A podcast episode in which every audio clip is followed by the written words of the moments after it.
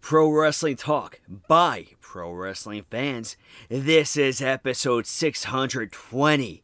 I am one of your hosts, Dave the Rave, and I am here with Brandon today. And I want to remind you to go check out markingout.com. Make sure that you are listening to all of our previous episodes over on Spotify and also on Amazon Podcasts and wherever else you may be listening to podcasts. Except Make sure that you, yeah, uh, asterisk, except for Apple. And make sure that you buy a t-shirt, prowrestlingtees.com slash marking out. Also, give us a follow over on TikTok. Follow us on Instagram. Follow us on Twitter. Follow us on Twitch. And like us over on Facebook and subscribe on YouTube. But that being said, Brandon, how are you? I'm doing awesome as always. How about yourself? Doing amazing. How was your week? Well, given that it's Hanukkah, I Hanukkah. I decided to make homemade applesauce and latkes, which I had never made from scratch before. And the How did it come applesauce is good. It's brown, I think, because I put too much cinnamon and I left the the apple skins on, so it turned it like a darker color. I, I was gonna say it looked a little bit darker. Yeah, but but it's like I think it's maybe the best applesauce that I've ever had. sometimes when you leave the skin on it, it does taste a little bit better though. I'm I'm getting little like skin pieces though, so I don't like that. Uh, that's uh, I mean, is it is it at least softened or no? Yeah, it's it's normal. It's like it's um smoother than normal applesauce. Well, I mean, skin wise, is the skin? oh yeah, least, no, like, the skin wise, it, to- it's not like a, a big bother or anything. okay. It's just kind of annoying that there's skin. yeah, there. I hear you. And what about the latkes? Those were a pain in the ass. Why? What's wrong with them? like no nothing's wrong with them but to do like i can't see myself putting all that work to make them again. How much work did it take you? so i used a food processor for the very first time and that was like like heaven's blessed or whatever. Mm-hmm. Because uh, like st- sitting there with an actual grater and grating the the onions and potatoes together i don't think i could do that but even like wringing out all the liquid and everything it's like i can't physically do stuff like that anymore so it like hurts to do that so i, I mean i did do it but it really hurt to do it and then um like mixing all the stuff together that was fine and i just hate frying because like Yeah. I just I don't know. And for some reason the oil I don't know if it was too hot or what. I don't think it was too hot, but it was like splashing before anything even got into the Oh. the pan. So I don't know if the the pan had moisture in it. It probably had to have for it to have done that, but Mhm. I just hate that. And then even though I said I wasn't going to, I made burgers inside the house again, which was in a pan. Okay. And I really hate doing that. And this time they were pretty rare in the middle. Okay. So I had to microwave them. And because there was like no way I was going back to, to cooking again Yeah, because I had already cleaned up. Yeah. Which I, and I really, I should have just grilled them instead of doing it. But it was in the 30s. So I was like, do I want to do that? Mm-hmm. And then I had more ground beef, and I'm like, maybe I should go out and grill. but it was still really cold, so I, I made ground beef for tacos, which I typically don't like, but I used what I had, and I made some pico de gallo, and and I had corn tortillas and queso fresco, and it was really good. That's awesome. Very cool. Yeah. How Very about uh, how about your week? Well, this weekend was my dad's birthday, So what we ended up doing was we ended up going uh, on the podcast. I spoke about Sparks Steakhouse last week, and my dad liked uh, what he heard on the podcast. Um, no, he he doesn't listen, Oh, but on. he did see the picture. Put it over. but he did see the picture of uh, the steak that I got, and he was down. So ended up going to Sparks Steakhouse for dinner again. Um, and I gotta say, I, I really enjoyed the experience of it. I thought it was really, really nice. Um, it's really just a, an old school kind of a vibe, and I liked it. I'm a big fan of it. I think that the food is delicious. The service is really great. Um, it's not too noisy. It's not too dim. It's really the perfect setting. Um, and then while we were sitting there eating, who was at the table by our side? It was the man himself, Becky Lynch. Santa. Oh, Yes, Becky Lynch was there. No, no, it was Santa. Santa Claus. Yes, that's right. Um, I know many of you were guessing Santa out there. So, of course, we uh, proceeded to speak to Santa, and Santa ended up sitting at our table. So, I should clarify. My mom went over to speak to Santa Claus. Um, and my because Santa was sitting by himself. So my mom went over, talked to him, and we I joined, and then we invited him to sit at our table, and he joins us at our table, and we proceed to speak for probably a, an hour and a half, uh, just talking. Um, but Santa was in town from uh, San Francisco, which is just a little bit south of the North Pole. Um, uh, it was on a detour from doing all the, the gift giving. Apparently, Uh, he, was he does the gift uh, giving on the 24th, doesn't he? Exactly, yeah, but he has to prepare. You know, he has to prepare. Um, apparently, Santa was friends with a lot of people, like a lot of old writers from SNL and stuff like that too. So it was interesting to hear some stories about him, like playing uh, cards with like Norm Macdonald. That's cool. Yeah, he was saying that he used to play cards with. Well, at least one time Santa played cards with uh, Norm Macdonald, and it was cool to hear like stories like that, and it was very cool. It was it was special, you know, it was special, and just to hang out with Santa on my dad's birthday, it was just so obscure. It's a And- New York City moment. Yeah, and it was just it was a nice moment though. It was a nice moment. Um, and I really I love New York City. It's funny I- that uh, you bring up Santa Claus because there's a uh, TikTok filter that's a Santa Claus thing. Mm-hmm. So I recorded a video for my niece, and when we were doing uh, a Hanukkah thing on Facetime, Mhm. I sent it to my brother, and he played it for her, and she's like, "Oh my god, oh my god," and and my brother's like, what was she? She was saying something like. Um, I, I don't know if she was saying like it's Santa, it's Santa, and then my dad was like, he didn't know that I sent her a video, so my dad's like, no, it's Hanukkah. So she thought the person in the video was named Hanukkah. Aw, I love her I so thought that much. was really funny. Aw, that's really sweet. That's cool.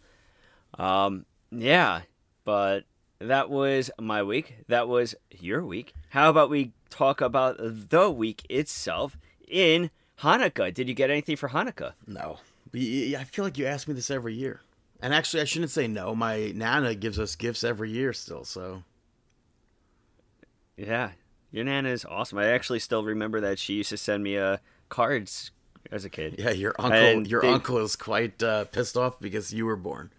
Yeah, Because yeah. when you I- were born, he stopped getting. yeah, your grand. I remember getting a like birthday cards with like Superman on it. That's funny. Yeah, yeah.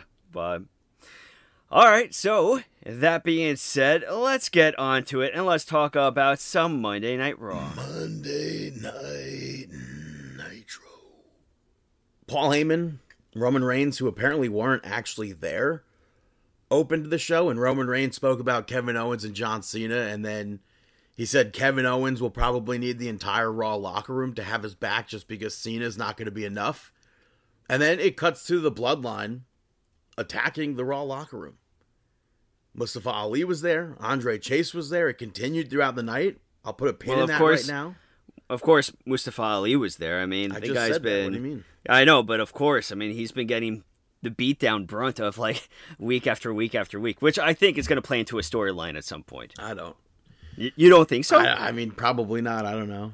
What he makes a you uh, killer match with Axiom on on main event this week, though. yeah, I saw that they put on a really awesome match. You really don't think that all the beatdowns and stuff and At one point, yes, but now, like, now you it's- just think that he's just like the extra guy that they're like, oh, Mustafa Ali's there. I- All don't let's know. toss him. unless I don't know. I hope we're both wrong then. I, I hope that it's to something, you know? But yeah, so that was taking place throughout the entire night. But the first match of the evening was the Street uh, Street Profit Street Profits picking up a victory over Judgment Day. Um, I don't know. It's were you into this match? Um, not really. But like, Akira Tozawa was out there, and he Yeah. ends up throwing a drink into Damian Priest's face, which distracted Finn Balor, and then Montez Ford was able to get that quick roll up. Which I'm not really a fan of the match, but Rhea Ripley afterwards gets in Akira Tozawa's face, knocks him down. And then challenges him to a match, and the Street Profits end up talking Tozawa into it. That part I'm a fan of. I agree with you. I, I, liked this the, the the next match that followed it. Yeah, Rhea Ripley picked up the victory over Tozawa. And Tozawa in the match he's just like struggling because he just he can't hit her. I think it was a lot of nothing, but it was still really cool to get this match. Yeah, I agree. I think that to, there's I, it, it's like they're starting to tease intergender wrestling here and there. Um, I'm a big fan of it. I think that I whenever they have like Judgment Day matches, especially tag team with like Street Profits and stuff stuff like that, I find myself more entertained by Rhea Ripley and Dominic. Yeah, and and all of the members got involved during this, but I think it was very obvious that it was Rhea Ripley's match to win. Yeah, if But it wasn't if going they- to be Rhea Ripley, it would have been like an accidental, Right, like a quick roll up pin, you know. But if they want to give Rhea Ripley a singles title like the US championship or something, I don't think I'd be against that. I agree with you. I mean, I would even go alongside with the Intercontinental Championship. Well. I mean that's she's on Monday Night Raw, so I said US. uh, yeah, that's true. I thought you were about to say the U the Universal Championship or something. I was like, I don't know about that just yet. I mean, I would, I would go for, uh, you know what? I would go for all of them. You know, I think that it's cool to set some different trends in there. Well, backstage, Adam Pearce was interviewed and he was pissed off at Paul Heyman. And Cathy Kelley asked him about Bobby Lashley, and Adam Pearce was like, We spoke about it. I think he said we'll have an update soon on that.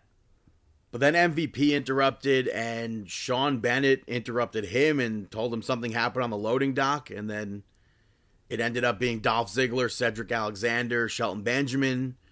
And Dolph was like, It was the bloodline. So they continued their beatdown.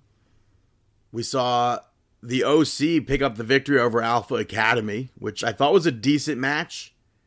I get the OC winning, but I really I want wins for Alpha Academy. I agree with you. I think that it's about time that they start to get wins, especially because they are a legit tag team. They do have double team moves and everything like that. They, I think that it's kind of criminal that they aren't right now. It just seems like every time they're on TV, not like nine it's like maybe 99.9% of the time they're on TV they lose. Yeah. But the bloodline ends up attacking the OC afterwards, and Sami Zayn said that Adam Pearce is only uh, the, is the only one angry because the fans love them. And then he hypes up the match with him and, and Roman versus Kevin Owens and John Cena, which leads to AJ Styles coming out of nowhere at the end of this segment as they were leaving and jumping Sami Zayn again and the OC and the Bloodline brawl again, and AJ wants a match set up with any of the members, and Adam Pearce made it official. So Sami Zayn later on was going to face AJ Styles. Yeah, and I like the the late attack by AJ Styles too. Yeah, Like, I feel like we had that um, within this year with AJ Styles, like I in the exact same position. I could see that. I mean, AJ Styles. I mean, his finisher is the flying forearm, so it's so easy to like picture him flying out of somewhere. Right. But I feel like we've seen that too. But next up, we had a backstage segment where Byron Saxton sat down with Alexa Bliss and Bianca Belair, um, discussing everything that's been taking place recently. Yeah, and Alexa. Bliss was like, I don't know what's going on right now, and I know what Bray Wyatt did to me. So she's aware of that, and um, Alexa Bliss said that Bray Wyatt left her, but I could swear she ends up leaving him, and she was more powerful, and that's why she had left. Is, is that not right? Like that I whole don't thing with if- WrestleMania. The- Yeah, I don't know if she was more powerful, but I do feel like something happened with a transition of power for a moment where she was bleeding with the crown on her head. And I thought the Um, whole thing with Lily was like, as long as I have Lily, I can keep everything under control, but I am 100% more powerful than the Fiend. I don't know if it was more powerful, but I feel like it's still a storyline that we just never got a conclusion to, which sucks because I I thought that WrestleMania match was entertaining, you know, but unfortunately didn't- we also we also wanted more from it too. Yeah, so I just didn't fully get that part of the segment, but um, hmm Bianca Belair just wasn't buying it, and the Bray Wyatt logo flashed on the screen, and Alexa Bliss ends up smashing a, a vase, a vase, whatever you call it, glass over Bianca Belair's head from behind. Yeah, it was like something totally snapped within her. Yeah, she Um, wished uh, and very- she wished Bianca Belair a Merry Blissmas. Yeah, uh, Merry Blissmas to all and to all a good night. Uh, we haven't been seeing much of Asuka since last No, week, she though, left. right? She she tweeted she went back to Japan. She's pissed off or something. Yeah, I I mean maybe something's taking place with that too. Maybe she's leaving for Japan and she's or quote unquote leaving for Japan and coming back. What was it, Kana? I don't think she's going to be coming back a different name. Well, no, but that persona, right? Uh, like just that. That I guess just her name, though. I think. Yeah, I guess that horror esque. I saw one clip of her the other day of her as a like a extraterrestrial kind of a thing, um, which is pretty interesting Hmm. from a galaxy far, far away. But next up, you had a really fun match. It was a winner takes all ladder match in regards to the multi. What was it? How much money? I don't remember how much money. money was, but it was double or nothing. It was a le- it was a legit uh money in the bank ladder match. Like there was legit money up there. so you had the Miz picking up the victory over Dexter Lumis in a double or nothing winner takes all ladder match. This match was so entertaining. You had Johnny Gargano out before there. before you get into that though. I I kind of want to say I'm a bit disappointed that they weren't normal like brown bags of money, like the money sacks that I thought it was going to be. Yeah. but it makes so much more sense as to why they were clear and you could see the actual money. yeah, yeah, for sure. I totally understand that. You know. I like the the spot where Lumis pushed the ladder over when Miz was sat in the corner and like just missed him. Yeah. and uh Miz was happy about that, and Lumis ends up drop kicking the ladder into Miz. Yeah, I thought that both the Miz and Lumis were exceptional in this match. Yeah, Miz, But I didn't get why I didn't get the what were you gonna say? I was gonna say Miz buried Lumis under the the ladders and chairs, and still tried to win, but Lumis popped up and and uh still was able to stop the Miz from winning over there. I like when the fans were chanting for Miz to to bring out the table because Yeah, we he- literally he- spoke about it last week. I think. yeah, no, we uh, we spoke about it about Bayley Yeah. for the War Games match. Oh, it was a few weeks ago then. Yeah, it was Bayley with the War Games match. He pretty much did exactly what we spoke about: to take it out to get the the cheap pop, and then just put it back down because you're a heel. Yeah. Um, what I didn't understand is why did the referee prevent Johnny Gargano from going after the Miz? Yeah, I don't know. Like that, yeah, I didn't understand that part. Miz, obviously, he took Johnny out after that, but I don't know. And then Lumis went to put Miz through the commentary table, and Miz ends up moving before Lumis could connect with the leg drop. So Lumis went through the table, but Lumis was still able to get back up. And then we saw Bronson Reed make his return to WWE. Yeah, what I liked about this was you didn't even see him get into the ring. You just saw Lumis up at the top, and then you see, um, as it expands or whatever, you see Bronson Reed. I thought that was great. Yeah, and he went up to the top, hit thick, thick boom, as I call it. Uh, and Yeah. then he helped Miz win, and Twitter complained. Yeah. Um, How does he go from wrestling Okada and getting a victory over him to helping the Miz win? God damn him for going back to. WWE. I mean, obviously people forget who the Miz is as well. Uh, the guy is a future Hall of Hall of Famer, hands down. Two time Grand Slam champion. Yeah, I think that this is great for him to come back. How dare he not go back to NXT first? They didn't say that. Did they say that? me. Yeah, people were like, why would uh, why would somebody that that didn't have a name on the main roster just show up on the main roster? I, I, I tell you, Twitter is awful. but I, mean, I, I would like for Twitter to stay with- around because it's a great way to promote our show. So we appreciate everybody that follows EOS? us. Are they forgetting about like Iyo Sky? Like what? What are they like? I don't. Twitter. Well, no, because Iyo wasn't like a return and then she was a fired and return mm, no, at Summer. that was at Su- Dakota. At, what was it? Dakota was fired, Dakota. Okay, same thing. not Iyo. She went from.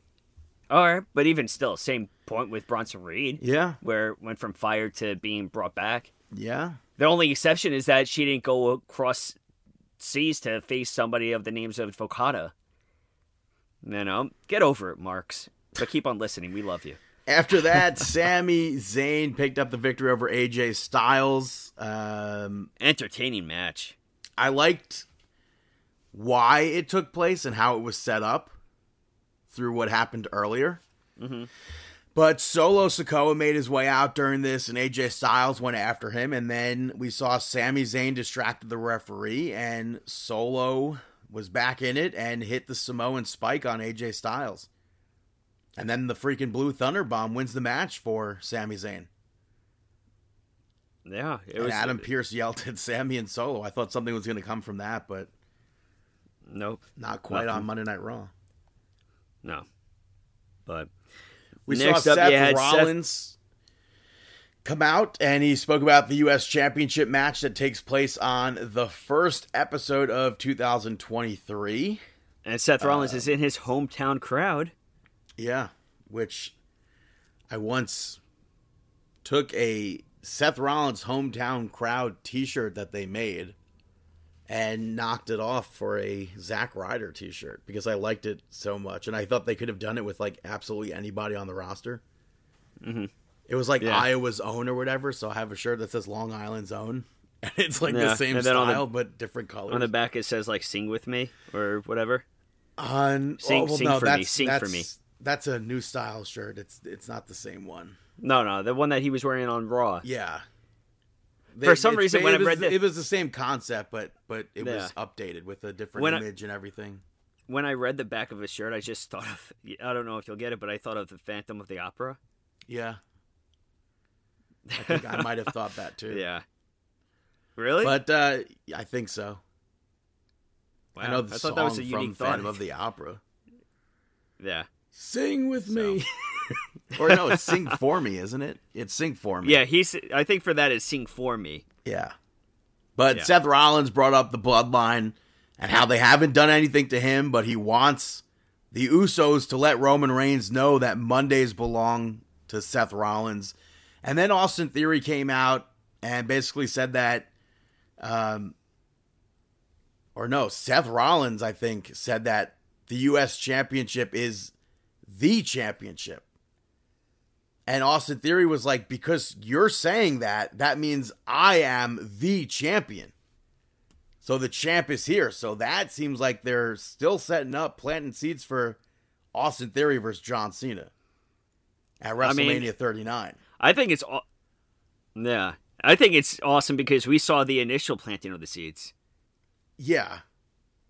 that I don't even know. I mean, most likely, most people haven't seen it.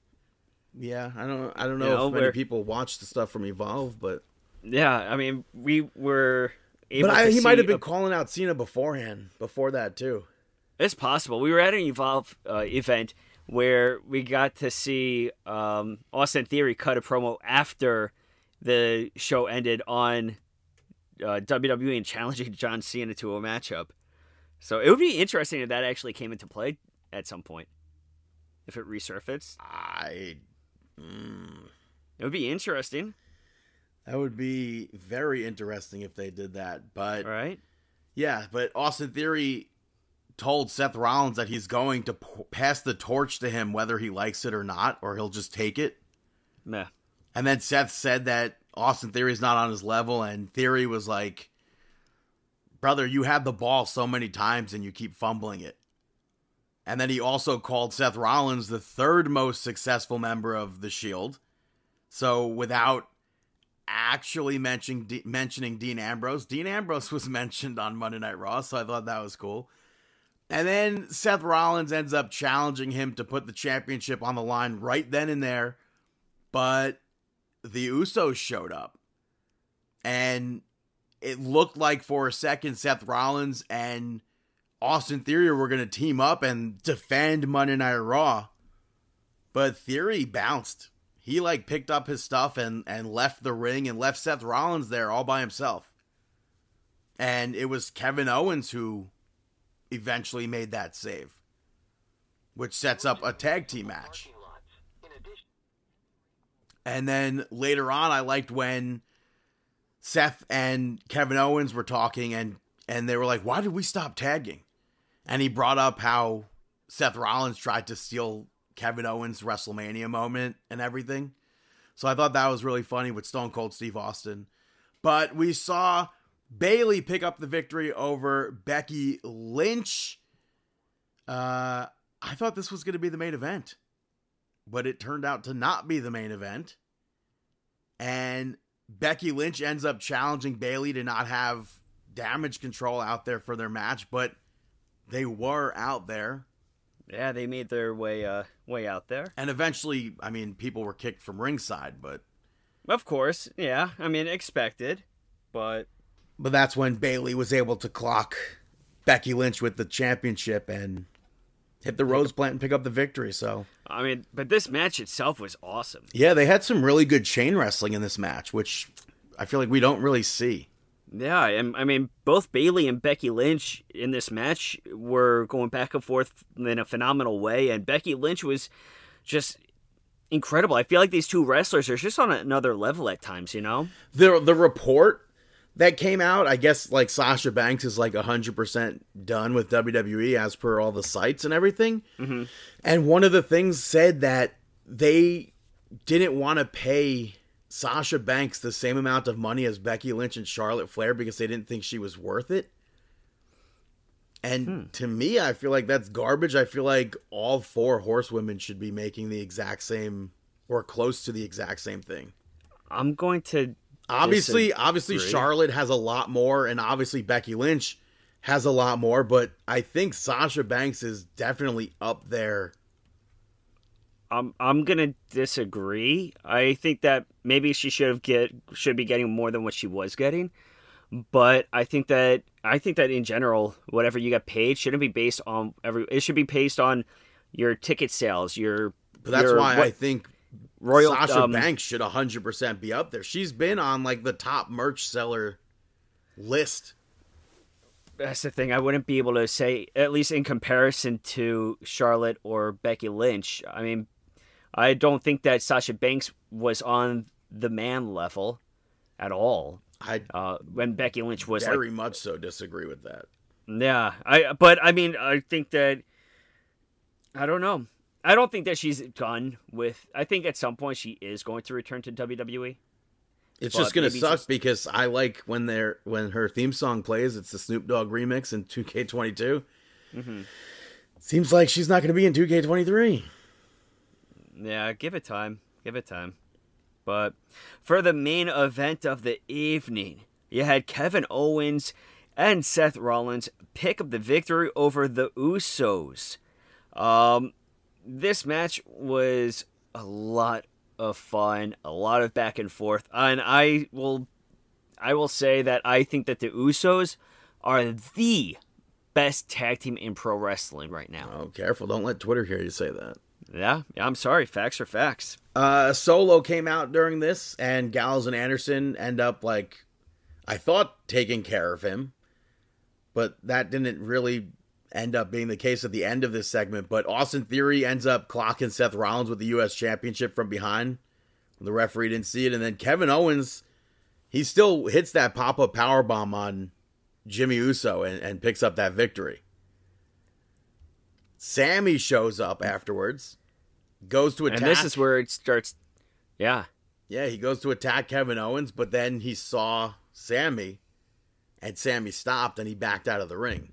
Yeah, but I mean, I like the tease that was there because the both of them, uh, Kevin Owens started to unwrap his the tape around his fist, and then Sami Zayn started to unwrap the tape around his fist as if they were about to throw down bare knuckle, and then Sami got out of the ring. I feel like maybe Sami Zayn costs the Bloodline their match on SmackDown next week. Hmm. And then it like starts to spiral from that, leading to the Usos versus Kevin Owens and Sami Zayn at WrestleMania. I hope not, because I think that Sami Zayn with the Bloodline has been the best thing with creative. Yeah, it's been a lot of fun. They put out that holiday card and everything, which was really fun. Yeah, yeah, holiday yeah. video, Sami, I guess I should say. yeah, Sami Zayn as like the center of it. Yeah. Yeah, it was really funny I- that he portrayed Rudolph basically, yeah, and his I- red hair glowed. I thought that that was hilarious, but yeah, I hope that that doesn't happen with uh, Sami costing anybody the matches. I mean, it's interesting right now because now you have Jimmy questioning Sami. Yeah, Um, I mean, we saw that a little bit on SmackDown, I believe, where you saw Jimmy questioning Sami now instead of Jay questioning Sami, like how it used to be. right. So I don't know. I it could happen at some point, but I hope it doesn't. I hope that they keep on playing it out until there's a time where maybe Sami does cost Roman Reigns the championship, and then or turns it to Sami Zayn versus Roman Reigns for the championship somehow. Mm, no, I don't. I don't see that happening. Think think about the reaction though. Yeah, but I don't see that happening. I could. I I would think that there's going to be. I- mean, I I know what you're talking about, but I feel like once, like, who will end the Usos, whatever record, uh, tag team championship reign, it, it could be Kevin Owens and Sami Zayn I don't think. I think that because you have you have I can't see the that. factor of maybe Cody Rhodes, and you have the factor of maybe The Rock. So I don't. I don't know. My my Mark dreams is Sami Zayn beating Roman Reigns to become the Fat. champion. fat chance.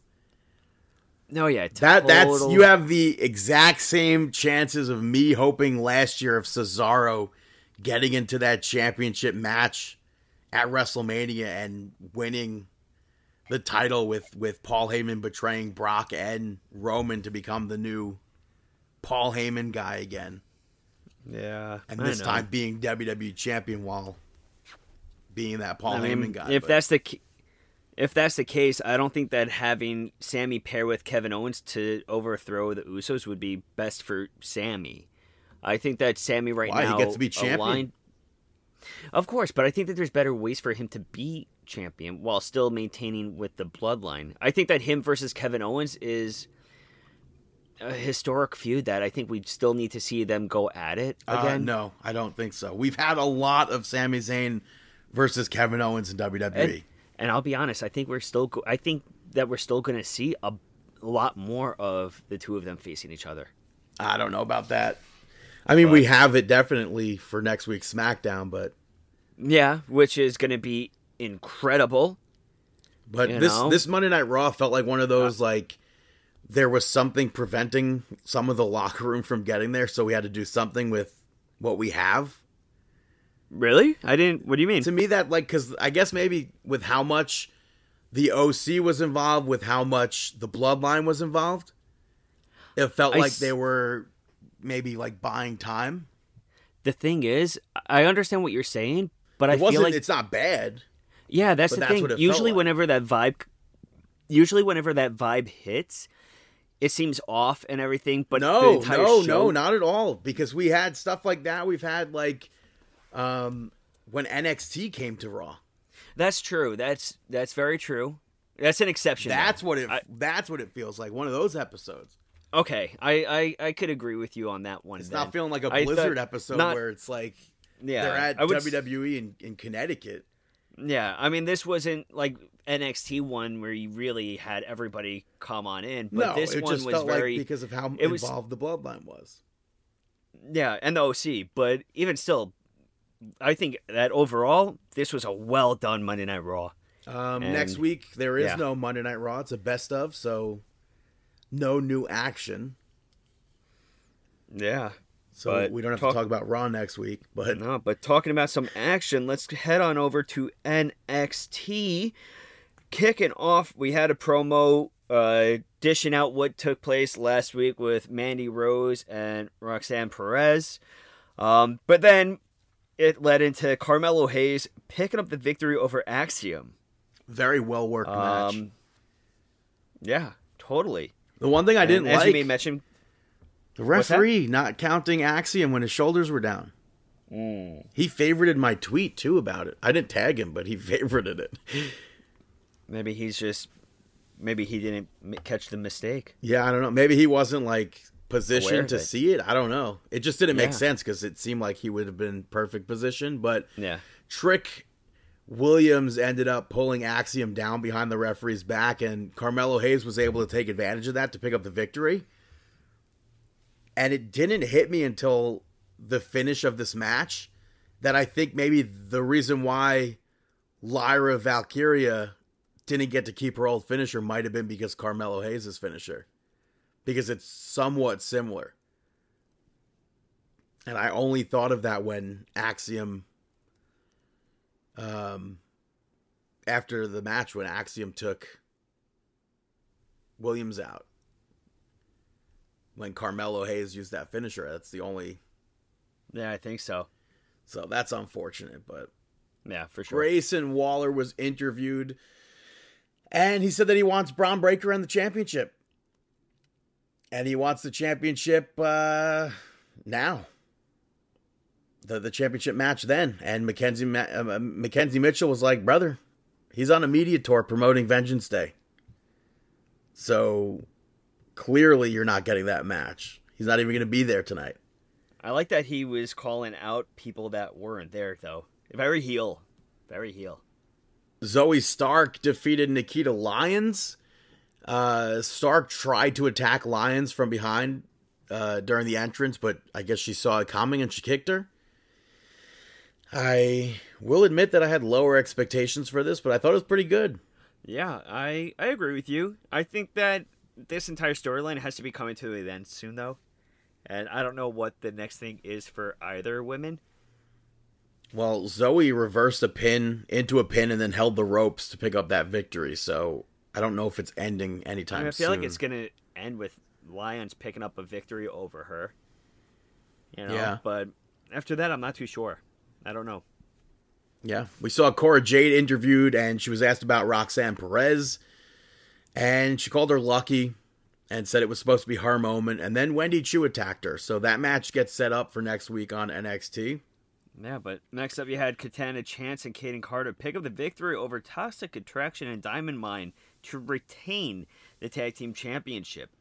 Uh, this matchup itself was really awesome. I love the uh, tag team maneuvers between Diamond Mine.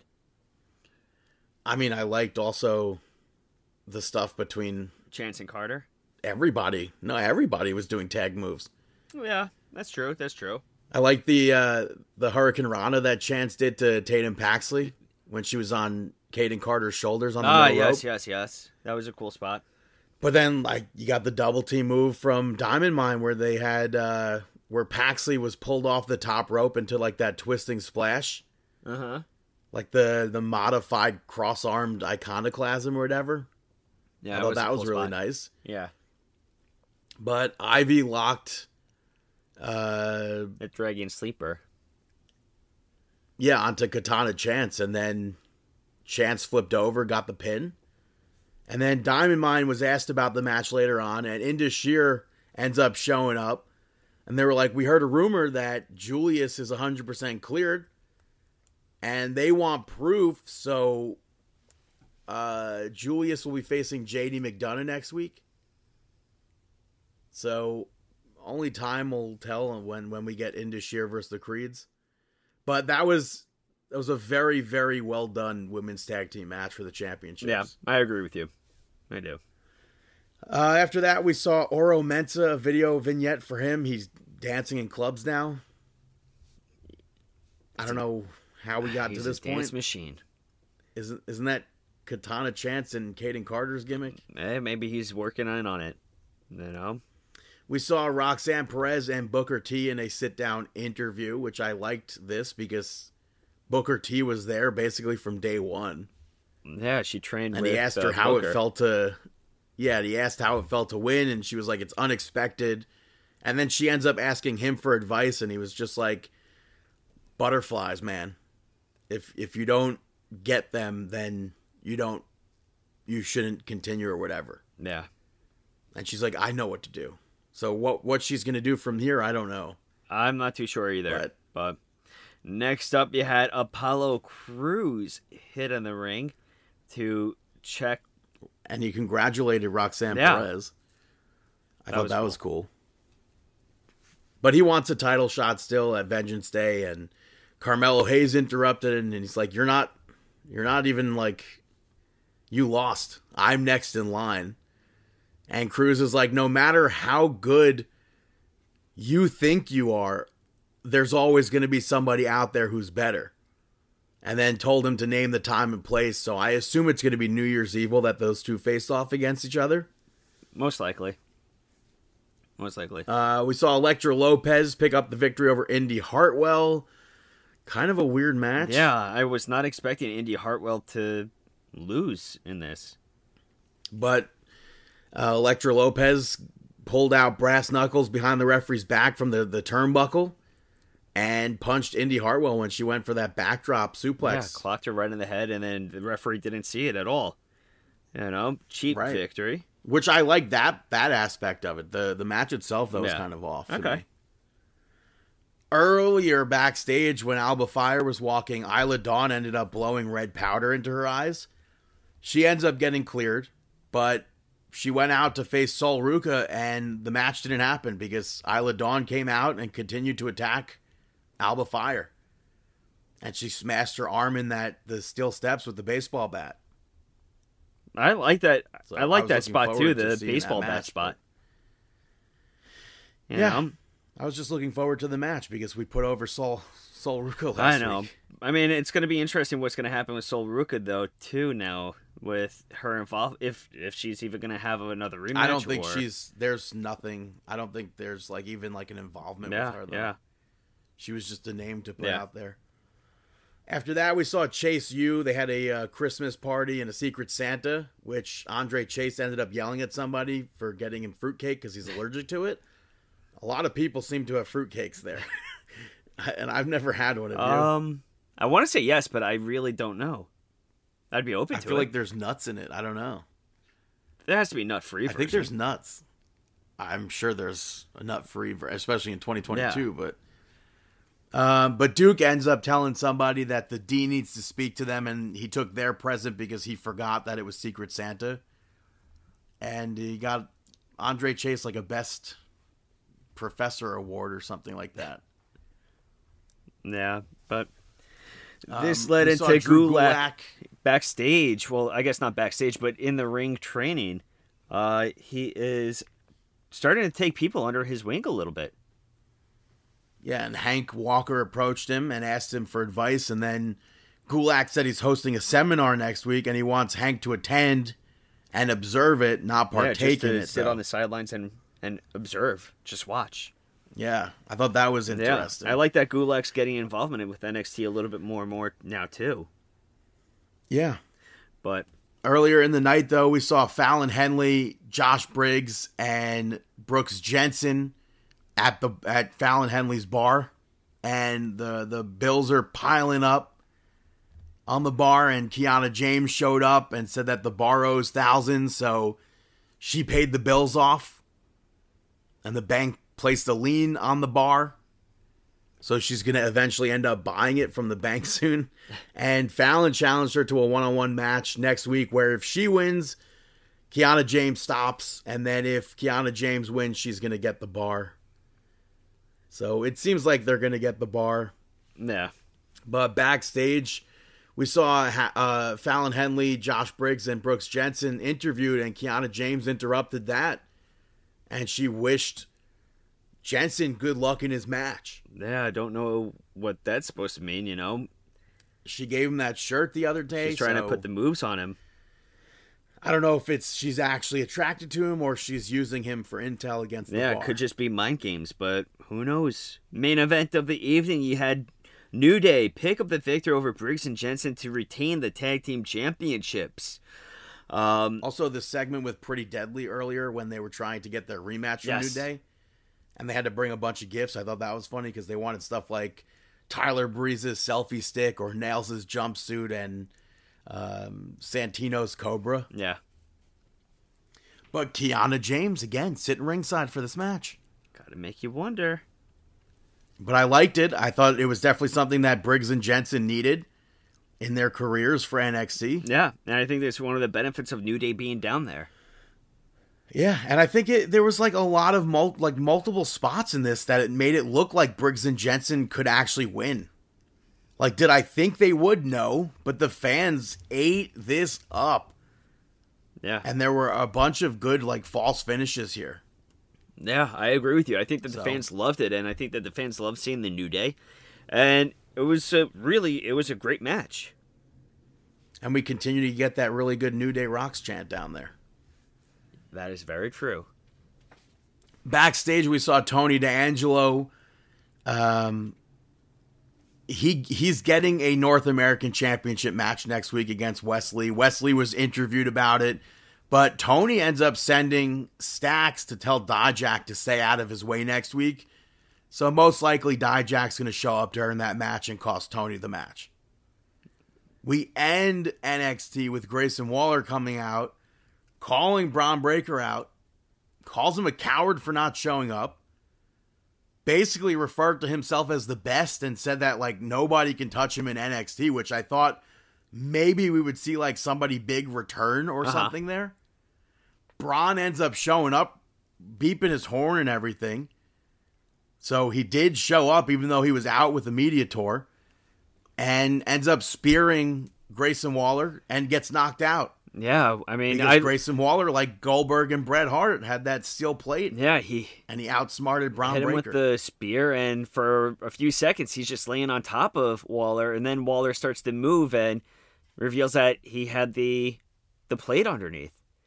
Um, I Yeah. thought that this was a genius spot, especially with Waller being such a heel. I I'm still gonna say I think Waller's gonna win the championship. Twitter didn't think so. No way. What did what? Oh God, Twitter, I hate you. they did the Bret and, and Goldberg spot. So what's wrong with doing a spot that's been done? didn't somebody do that recently though? I could swear we saw that recently again, I'm not too sure. but I can't think of who it was. I'm not too sure. I mean, for a while, I mean, many people had the steel plate on the chest. I mean, Well, D'Lo Brown, it was his gimmick for a while. I mean that was because he had the hurt ribs. Yeah. I mean, unquote. but even still, I think that just because they did a Bret Goldberg spot, give me a break. I thought that this spot was very uh, good. Uh, what I would say is that do you think that it was a well timed spot? Like, do you think that I it should have don't been think that should have closed the show. okay? There wasn't like a, that big of a build for for us to be told Bron Breakker wasn't there at the beginning of the show, and then at the end of the show, Bron shows up. Do you think I don't think it was like a big enough. Do you thing. think that that spot should have been done during an actual match or closer to a pay per view, like maybe a week before the pay per view? No, not definitely not a week before because then Bron Breakker's not hundred percent. great. No, isn't that something that Waller would technically want? Is to Yeah, but I don't think I don't think the higher ups would want that. I think that that would be great because then it, then it becomes it gives in a I mean in a viewership at mind, it gives Waller a fighting chance now that he he injured Bron Breakker because of that spear the week before. Is he going to be able to overcome it now? I think that it's a solid, but I don't know. That's the the steel plate was definitely solid. that's for sure. But yeah, that closed out and, And, yeah, yeah. I mean it didn't close out. Well, no, that did close out NXT. Yeah, you know it did Moving close out over- NXT. Moving over to SmackDown. The Bloodline opened the show with Paul Heyman hyping up the tag title match for later on. Uh, also, Solo Sikoa versus Sheamus next week, as well as the tag match with John Cena next week. And then Roman Reigns spoke, Sami Zayn spoke. Sami addressed Kevin Owens and was super fired up for this. I thought it was really well done. They go into the Usos picking up the victory over Hit Row to retain the tag team championships. I think it was pretty obvious. The match I thought was okay, but Top Dollar injured his leg during this, so he couldn't do what he was going to to the Usos, and basically led to them hitting 1D on on uh, Top Dollar to pick up that victory. Um, after that, Raquel Rodriguez won the number one contender gauntlet. Xia Li started with Emma and she beat Emma. She beat Tegan Nox. Then Raquel Rodriguez came in and beat Xia Li and then Liv Morgan and Sonya Deville. But this is not where I want Emma to be. She was barely in this match. Tegan Nox was barely in this match. And I still don't really understand Xia Li getting the opportunity after she did what she did last week. But Raquel was in the match. She had her arm broken still. It was worked by Liv Morgan. Uh, I maybe by Xia Li as well, but definitely Liv Morgan, definitely Sonya Deville. And it was weird because it was like almost nothing happened in this match. And I don't know if they cut stuff from it or what, but and it's not like it was a bad match. It was just weird. And then Ronda Rousey came out afterwards and said that she has another opponent. It was Shayna Baszler, and Shayna Baszler worked over Raquel Rodriguez's broken arm. And even with her working the absolute hell out of the arm, she got rolled up with a quick pin and won. And then that match is next week for the championship. After that, Bray Wyatt came out and he was like, LA Knight owes me an apology because I told you Uncle Howdy is not me. And then he lost his train of thought and like crouched down, really trying to remember what he was going to say, I guess, and then locked the, the cameraman in the uh, the mandible claw. So it's it's very similar, like how we saw Alexa Bliss go for the sister Abigail or smash the vase over Bianca Belair's hair, uh, head on on Monday Night Raw. How Uncle Howdy affected her before Bray Wyatt. That uh, that's that's interesting to me. I wonder how that happens. After that, Rey Mysterio picked up the victory over Angel Garza. Uh, this match was set up on SmackDown, the SmackDown Lowdown last week, based on the comment that Karrion Kross said, calling Rey Mysterio past his prime. And uh, Kross and Scarlett stood in the, the crowd to watch this match, but Humberto ends up saving Angel Garza from the 619. And Rey Mysterio jumps out of the ring onto him, and then Angel Garza eventually tries his own 619, which I thought that was that was entertaining. And Rey Mysterio reversed it, hit a Hurricane Rana into the ropes, hits the 619, hits a slingshot DDT, picks up the victory there. I would definitely like to see a, a much longer version of that match. But backstage, Emma ends up yelling at Karrion Kross and Scarlett for disrespecting Rey Mysterio and Riddick Moss. And then she even slapped Scarlett Bordeaux. So I'm pumped to see that that mixed tag match. But again, this isn't really where I was hoping for Emma to be when she returned to WWE, but that's what's happening.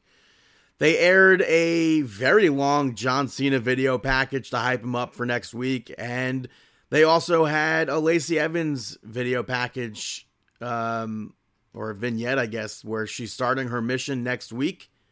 So she's going to be returning, I assume, picking up the victory over whoever she faces on SmackDown. Main event saw Braun Strowman and Ricochet pick up the victory over Kaiser and Vinci from Imperium in a Miracle on 34th street fight. It took a while before the street fight aspect kicked in. And I don't get why that happens in, in wrestling these days. You see it a lot in AEW when they do that. Um, but it, it's fun to see the like the candy cane kendo stick stuff. It's fun to see all the Christmas stuff. Vinci at one point got busted the absolute heck open, but the beginning of the end really came. We saw uh, two two giant boxes on on each end of the stage, and Imperium unwrapped one, and a ballerina came out and danced. Uh, what is it? The sugar plum fairy gimmick, and then Imperium opened the other box, and it was New Day dressed as toy soldiers, and they did some nut cracking, which I thought was funny. And Braun Strowman ends up bringing them both back to the ring. Ricochet was knocked out from a chair shot, so he he gets a, the bright idea to grab some mistletoe, and he makes Samantha Irvin kiss Ricochet under the mistletoe, which I thought was a, a funny spot to perk him up. And then Ricochet ends the the match by doing a move off of Braun Strowman's shoulders to pick up the victory. So all in all, it was a tape SmackDown. It was half weird, half entertaining that's wrestling, I guess. But I'm going to take a quick little break right now, and I'll be right back here on Marking Out. Ho! Hey, folks, I'm WWE Hall of Famer Hacksaw Jim Duggan. And if you want to check out a podcast, I said, if you want to check out a podcast, check out Marking Out, tough guy. Ho! Welcome back, ladies and gentlemen, to Marking Out episode 620 here by myself this week. Gonna do Rampage from last week. It opened with Jon Moxley picking up the victory over Sammy Guevara. The blood stuff that happened in this match, absolutely disgusting. I don't know if Mox cut his ear or if his ear was just bleeding or whatever, but like I'm fine with the blood, but when you start rubbing it all over you and you make out with blood all over your face, that's just disgusting to me.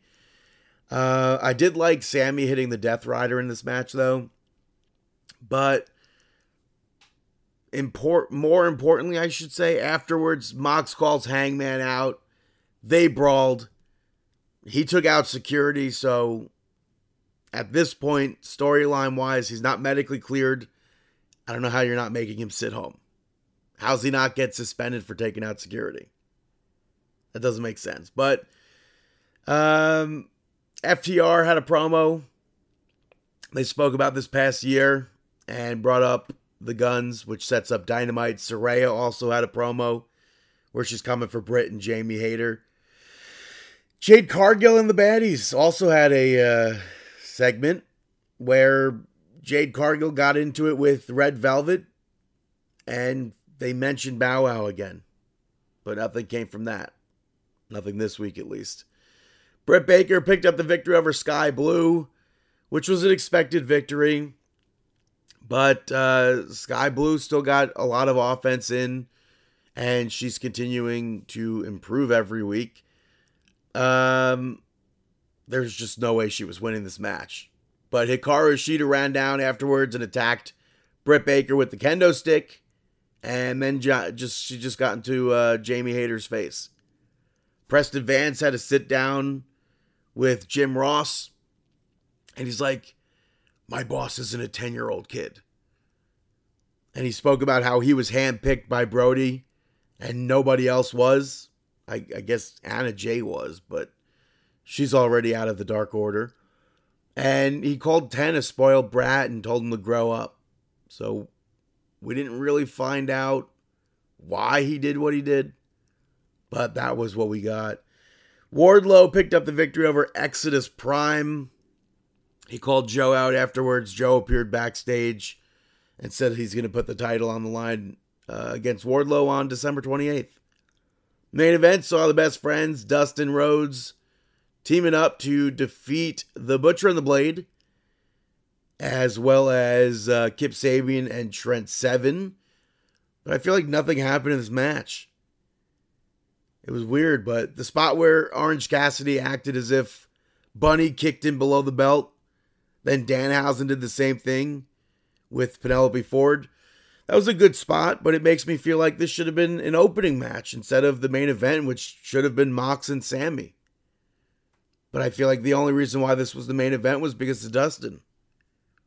So that's AEW Rampage. Moving over to Dynamite. Ricky Starks opened the show saying he wishes he was champion, but he has self respect and dignity, unlike MJF, who cheated to win.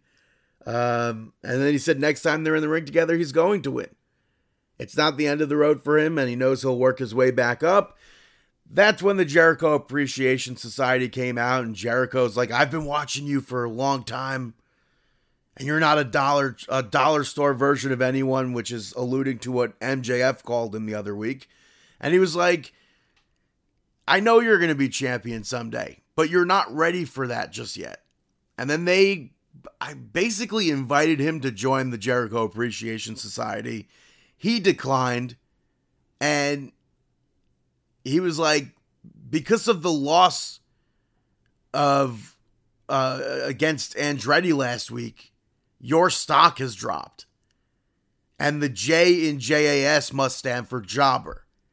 And then he pitched Jericho versus Starks on January 4th. Hager ends up attacking him from behind, and Andretti makes the save. He took out three members of the JAS, including Jericho. I didn't get it. The segment to me sets up Starks and Andretti versus the Jericho Appreciation Society. But that that didn't happen. And later on, Andretti was being interviewed, and Jericho uh, Team 3.0 showed up, and they were like, "Oh, we just want to give you props." And then Jericho hits him with a fireball off camera out of nowhere. So maybe he'll be taken off television for now. After that, the Elite picked up the victory over the Death Triangle in a no DQ match. Nakazawa got involved. Brandon Cutler tried to, but Alex Abrahantes blocked him, and then Cutler sprays him in the face with his, uh, I don't know, whatever spray you call that. And Penta ends up kicking Cutler in the face. Death Triangle beat the Elite down with hammers afterwards. This match was, the whole match was built on hammers. And the Elite didn't use them at all. That to me was dumb. Especially because we've seen in a prior match, Matt went to go use the hammer. So I don't know how you have a match built around hammers are legal and then not use hammers at all. There was an interview with Bryan Danielson and Renee Paquette, and she asked him where the uh, the Blackpool Combat Club stands, and he's like, "I don't expect anybody to forgive what William Regal for what he did. And then he spoke about training in San Antonio and how he was trained by Rudy Boy Gonzalez and Shawn Michaels, perhaps the first Shawn Michaels chant in AEW history. But he spoke about how it was actually William Regal who really made him into the person he is today. And he's like, there are consequences for your actions. So he called MJF out. But instead of MJF, it was Ethan Page. And I thought Ethan Page had some really good heat here. And he threatened to turn Bryan Danielson into a vegetable, and Bryan was like, Well, come do it. And Ethan Page was like, Next week. So I guess that sets up a match between them next week. Samoa Joe had a promo uh, about Christmas and Wardlow, whatever. Hook picked up the victory over Exodus Prime. This was the guy that I spoke about before with Wardlow. He picked up the victory on Rampage against him. Uh, the firm attacked um, Jungle Boy backstage. So, not much of a match. Probably going to lead to a tag match, perhaps. Or maybe not. I mean, they set up a tag match earlier and it didn't happen. Um, also, earlier, Jon Moxley cut a promo and he wants to know when it's going to end with Hangman basically saying boo hoo you got knocked out. That's wrestling, brother. seemed kind of heelish, and then he went on to defeat Darius Martin.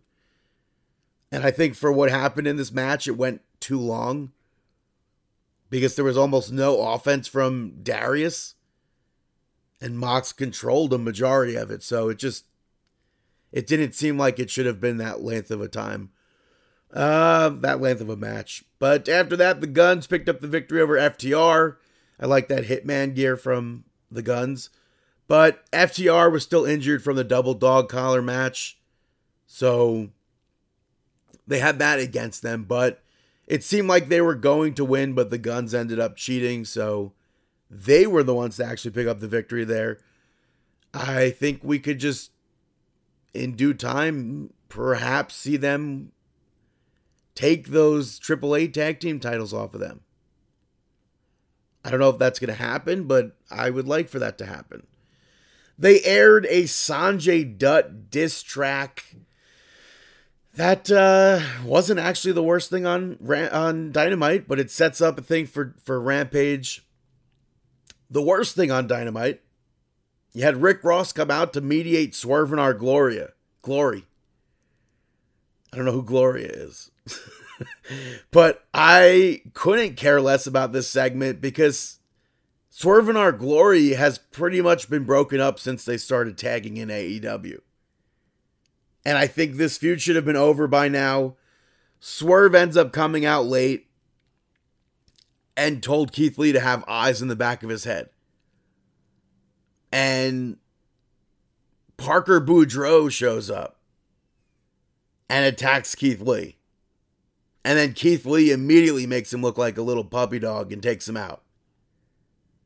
I don't know why, if you're going to re debut somebody, you're going to have him not be that powerful beast over Keith Lee.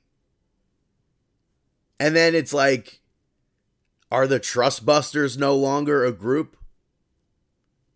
I don't I don't understand what's happening with that. That, that that makes no sense to me that Parker's in this in this predicament. But he ends up getting taken out. And then another guy comes in, attacks Keith Lee. No idea who it is. A tatted, his face is all tattooed and everything. He's got uh, dreadlocks. And then Swerve ends up doing a double stomp from the top rope onto the steel steps and smashes through a cinder block on Keith Lee's chest. And I think this might have been a lot of people are saying this might be the worst segment in AEW history. I think it might be the worst segment in, in, wrestling this year. Rick Ross turned heel during it. He was doing the worst commentary and uh, cursed on live TV. I don't know. If, I didn't know they were allowed to do that. it didn't seem like they were allowed to the way Tony Schiavone and Keith Lee reacted to it, but this segment was awful. The women deserved a much better segment to go into the main event. Jamie Hayter picks up the victory over Hikaru Shida to retain the AEW Women's Championship. And I was definitely pumped for this match, but that segment beforehand was just so bad. So it like took me a bit to get into it. But when it was all said and done, it was a really good match. I, I liked the the suplex from Hikaru Shida off the the ring apron, but Britt Baker and Rebel both got involved. Britt had the kendo stick, which Hikaru Shida ends up taking out of her hands. And she took Britt Baker out. After the match, they continued the beatdown. Toni Storm almost makes a save. And then the final save was Saraya. And uh, for me, that storyline, like I said the other week, who's going to be Saraya's partner on January 11th? It's written to be Toni Storm. She made the save for Toni Storm against her opponents on January 11th. So, will that happen? Who knows? We'll see. That's AEW Dynamite. Um, also, hopefully, we get more matches like that. Jamie Hayter and Hikaru Shida on, on Dynamite and Rampage because they absolutely killed it. But that's that's Dynamite. Hey, Brandon, who are you shouting out? This is Droopy Dog, and you're listening to Brandon's Shoutout. Cecily Strong gets the first shout out. It was announced maybe two hours before SNL this last this last episode that she's going to be leaving the show that night. I don't get like was this something that was like before the season we had a list of people that were going to be done. A list of people left the show. Yeah, before the season. Was she one of those? No, I guess she just wanted to do this, and then she always intended on leaving. I guess maybe in the middle of the season or whatever. I don't Yeah, know. it sucks. I mean, I But thought that her she was and one, uh, the, Kate McKinnon, one of the funnier ones. yeah, her and Kate McKinnon are tied at 11 years as the longest running female cast members on Saturday Night Live. Kate McKinnon, I still don't think is that funny. Yeah, in my opinion, she was much better than Kate and should have been the one that was getting all the one hundred percent. I agree. I think Cecily Strong is really smart out there. And I liked, uh, I think my favorite character of hers, the one from Weekend Update, that she does the girl you wish you hadn't started a conversation with at a party. I always figured that, like, maybe she was like, like a drunk party girl character, but maybe it was just mostly like unintelligent stuff that she was doing that made it funny. Yeah, Because, like, she's trying to say something important, but it's just not coming out correctly. hmm But I think Cecily's going to be very missed on Saturday Night Live. I agree with you. I think that she definitely is. I think that they do have a talented cast right now. It's definitely some like weird transition phase though because so many people left. Yeah, and they did they did just bring in a lot of new faces and I think that I don't know, and it takes a lot I mean, obviously I've been very vocal about SNL sucking in my opinion uh within the recent years, but I think that McKinnon leaving, I feel like re- this season, I think that it's been really uh job well done so far.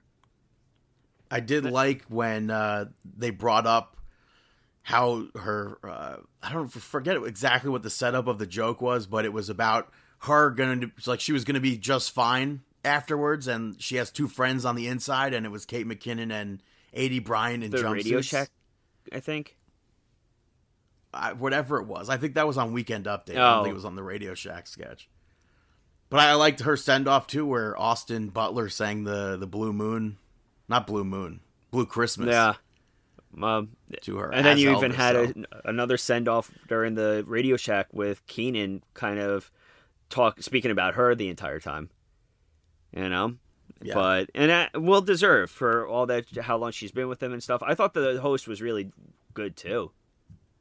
You know, Yeah. but yeah, Uh, next shout out is going to the Bruce Springsteen song "I'll See You in My Dreams," which is the song that I brought up after Luke Harper passed away. I gave it a shout out last year around this time as well because the the lyric in it is "For death is not the end, and I'll see you in my dreams." And I really don't think there's a week that goes by where I don't think about Brodie, which is weird. Like obviously I never met him. I'm a fan, big big fan of him, but it's just like I'll be sitting watching TV or something, and I just like, oh, and then like something triggers where I, I think of Luke Harper or something like that. Mhm. And it's also like whenever I hear the song, I think about him. But Yeah. it's just one of those deaths that it still was just like a giant shock. yeah, so sudden. And Monday marks two years since he passed away, so just go out of your way. I know it's Christmas this weekend, but go out of your way and watch some of his matches this weekend. Yeah, And then my last shout out goes to Dino Danelli, who passed away last week at the age of 78. He was a co founder and drummer for the Rascals, the Young Rascals, as well. Um, they had such hits as A Beautiful Morning, Good Lovin', Groovin', and so many more songs. I got to see him live twice when the Rascals reunited. They did Broadway. They started in Connecticut first. They did a. Uh, maybe like two weeks in in Connecticut, I think it was in um, 2012, and then this the show got picked up to go to Broadway. So I got to see them in 2013 all together, and then I saw them once at Jones Beach. I already saw Felix Cavaliere at uh, he was the the very first concert I went to, but to have all four band members together was really cool, and it's very unfortunate when somebody like that passes away because these concerts that I go to, I'm I'm really I'm just happy I get to see them live when I did. that's cool. Yeah, so Those are my shout outs. Now it's time for our.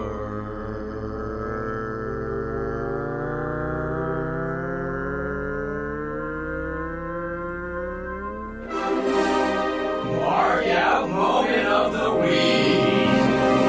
week. That is right, our mark out moment of the week. Do you have any? I do not. Nothing comes to mind. How about you? I got to say, Matt Cardona wore new versions of his ECW style gear for his match against Bully Ray at the ECW arena this past weekend. Yeah, that was awesome. So I, I definitely I marked out of that, but that's really all I have for a mark out moment of the week. That's episode 620, folks. Thank you so much for listening. Check us out, marking out on Twitter, on TikTok, Facebook.com slash marking out, Instagram, marking out 11, YouTube is marking out 11, BTTG161 on both, Chris Sweendog on Twitter, CM Sweeney85 on Instagram, David PTDPT on both, markingout.com, pro wrestlingtees.com. Merry, Merry marking out. Christmas. Yes, Merry Christmas. Happy Kwanzaa. Um, Happy Hanukkah. yes. But listen to us Spotify podcasts, Google podcasts, Amazon Not Apple. podcasts, and yes, we wish you The,